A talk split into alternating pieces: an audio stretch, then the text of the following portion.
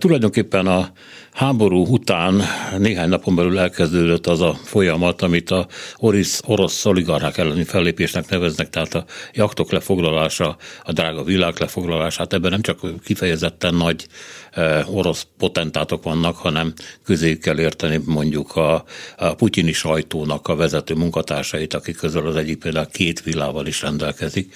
Az egyik a Komói tópartján, Glúni villájától nem messze van, tehát körülbelül lehet képzelni az árát. Rengeteg jelentés érkezik Németországból, Franciaországból, Olaszországból és éppen Japánból is, hogy hány jaktot foglaltak le, hány villát. A francia közlés szerint most éppen ezer milliárd dollárt tesz ki az ott lefagyasztott orosz vagyon, ami nem feltétlenül azt jelenti, hogy nagyon sok oligarchával léptek föl, hanem hogy az oligarchák jelenléte Nyugat-Európában, főleg ugye a tengerpartokon, a jachtkikötőkben, a divatos villanynegyedekben annyira kiterjedt, hogy akárhová nyúlnak a hivatalnokok, ott minden bokorban nő egy orosz oligarcha. Zimre Zsuzsa van velünk, az Átlátszó pontos újságírója. Jó reggelt! Jó reggelt, köszöntöm a hallgatókat! Aki egy cikkben foglalta össze azt, ami eddig erről tudható. Mi az, amit kihagytam? Nem igazán hagytál ki semmit, két cikkbe foglaltam össze, egyrészt írtam a repülőkről, illetve utána írtam a hajókról is, hogy mi történik. Az egyik a, a repülők, az a mozgások miatt volt érdekes, mert ugye a repülővel elég gyorsan el lehet menekülni, hogyha vészhelyzet van.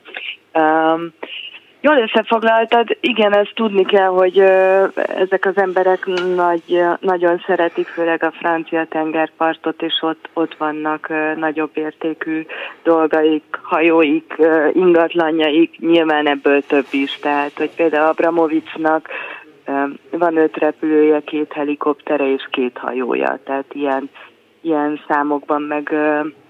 méretekben kell gondolkodni, tehát ami kis saját oligarcháinknak a egy repülő, három jacht, az, az nem fér bele a top ötbe orosz szinten.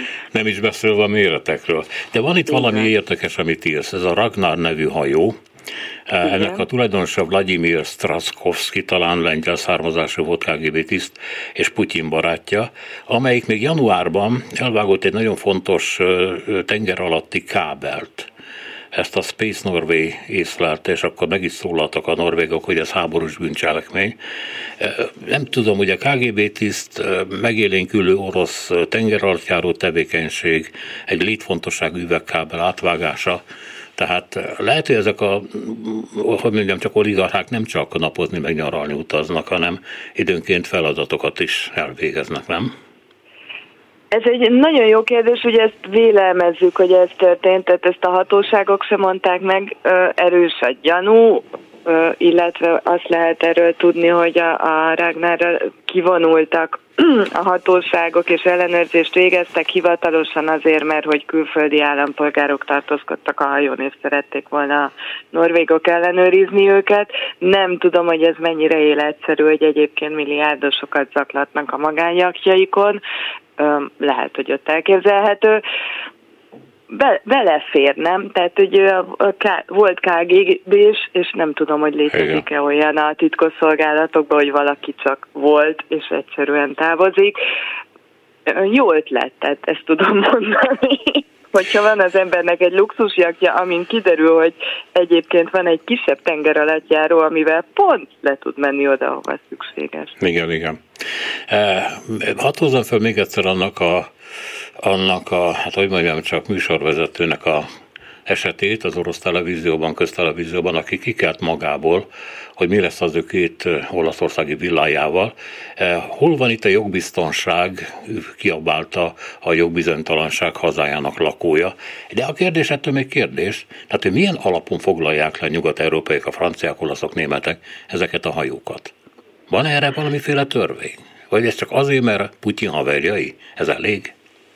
Úgy tűnik, hogy ez elég. Egyébként ötszáz név van azon a listán, amit nem lehet tudni, a Reuters írt erről hosszabban, de nem lehet tudni, hogy kik, tehát név szerint nincsenek megemlítve ezek az emberek, főleg igen, Putyin barátik, rokonai baráti és egyéb üzletfelei, ahogy igen, fogalmazott Milne.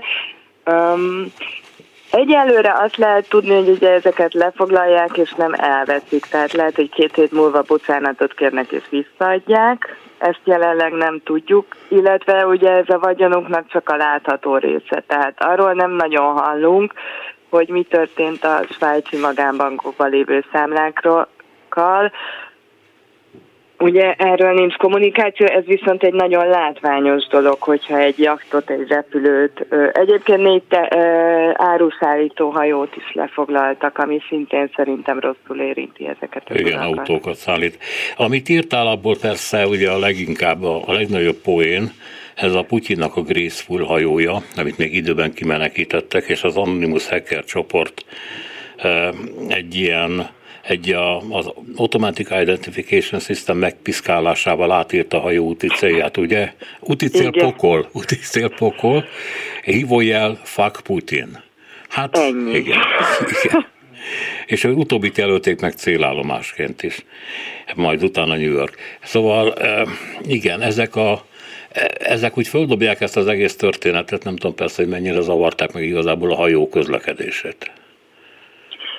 Nem, nem zavarták meg a hajók közlekedését, de azért ezt jól lehet látni, hogy, hogy a, mind a hajók, mind a repülőknek egy része azért igyekezett olyan helyre menni, ami kellemesen meleg és élhető, viszont se az u es á, se az e u szankciók alá nem tartozó terület, tehát olyan terület, ami... rá nem vonatkoznak ezek a törvények, gondolok itt Szeselre, Maldívra, um, főleg. Aha. Ez ugye rögtön ezek a hajók elindultak oda, ez azt jelenti, hogy csak aki nem volt magánál, az maradt a nyugat-európai kikötőkben, mert akinek esze volt, az rögtön, rögtön lelécált. Úgy tűnik, hogy igen, egyébként most azért a téli időszakban sok hajó volt javítás alatt, száraz dokkokban, tehát valószínűleg azért ezeket a monstrumokat berakni a vízbe, a személyzetet összeszedni, elindulni vele, az nem úgy megy, hogy oda telefonál az oligarha, hogy éj Juri, akkor tíz perc múlva ott vagyok. És... hát pedig az ember úgy képzelni. Jó. Jó van. Köszönöm szépen, hogy itt voltál, további jó reggelt. Köszönöm, szia! Szia! Zimre Zsuzsát hallották, az átlátszó pont hu munkatársát.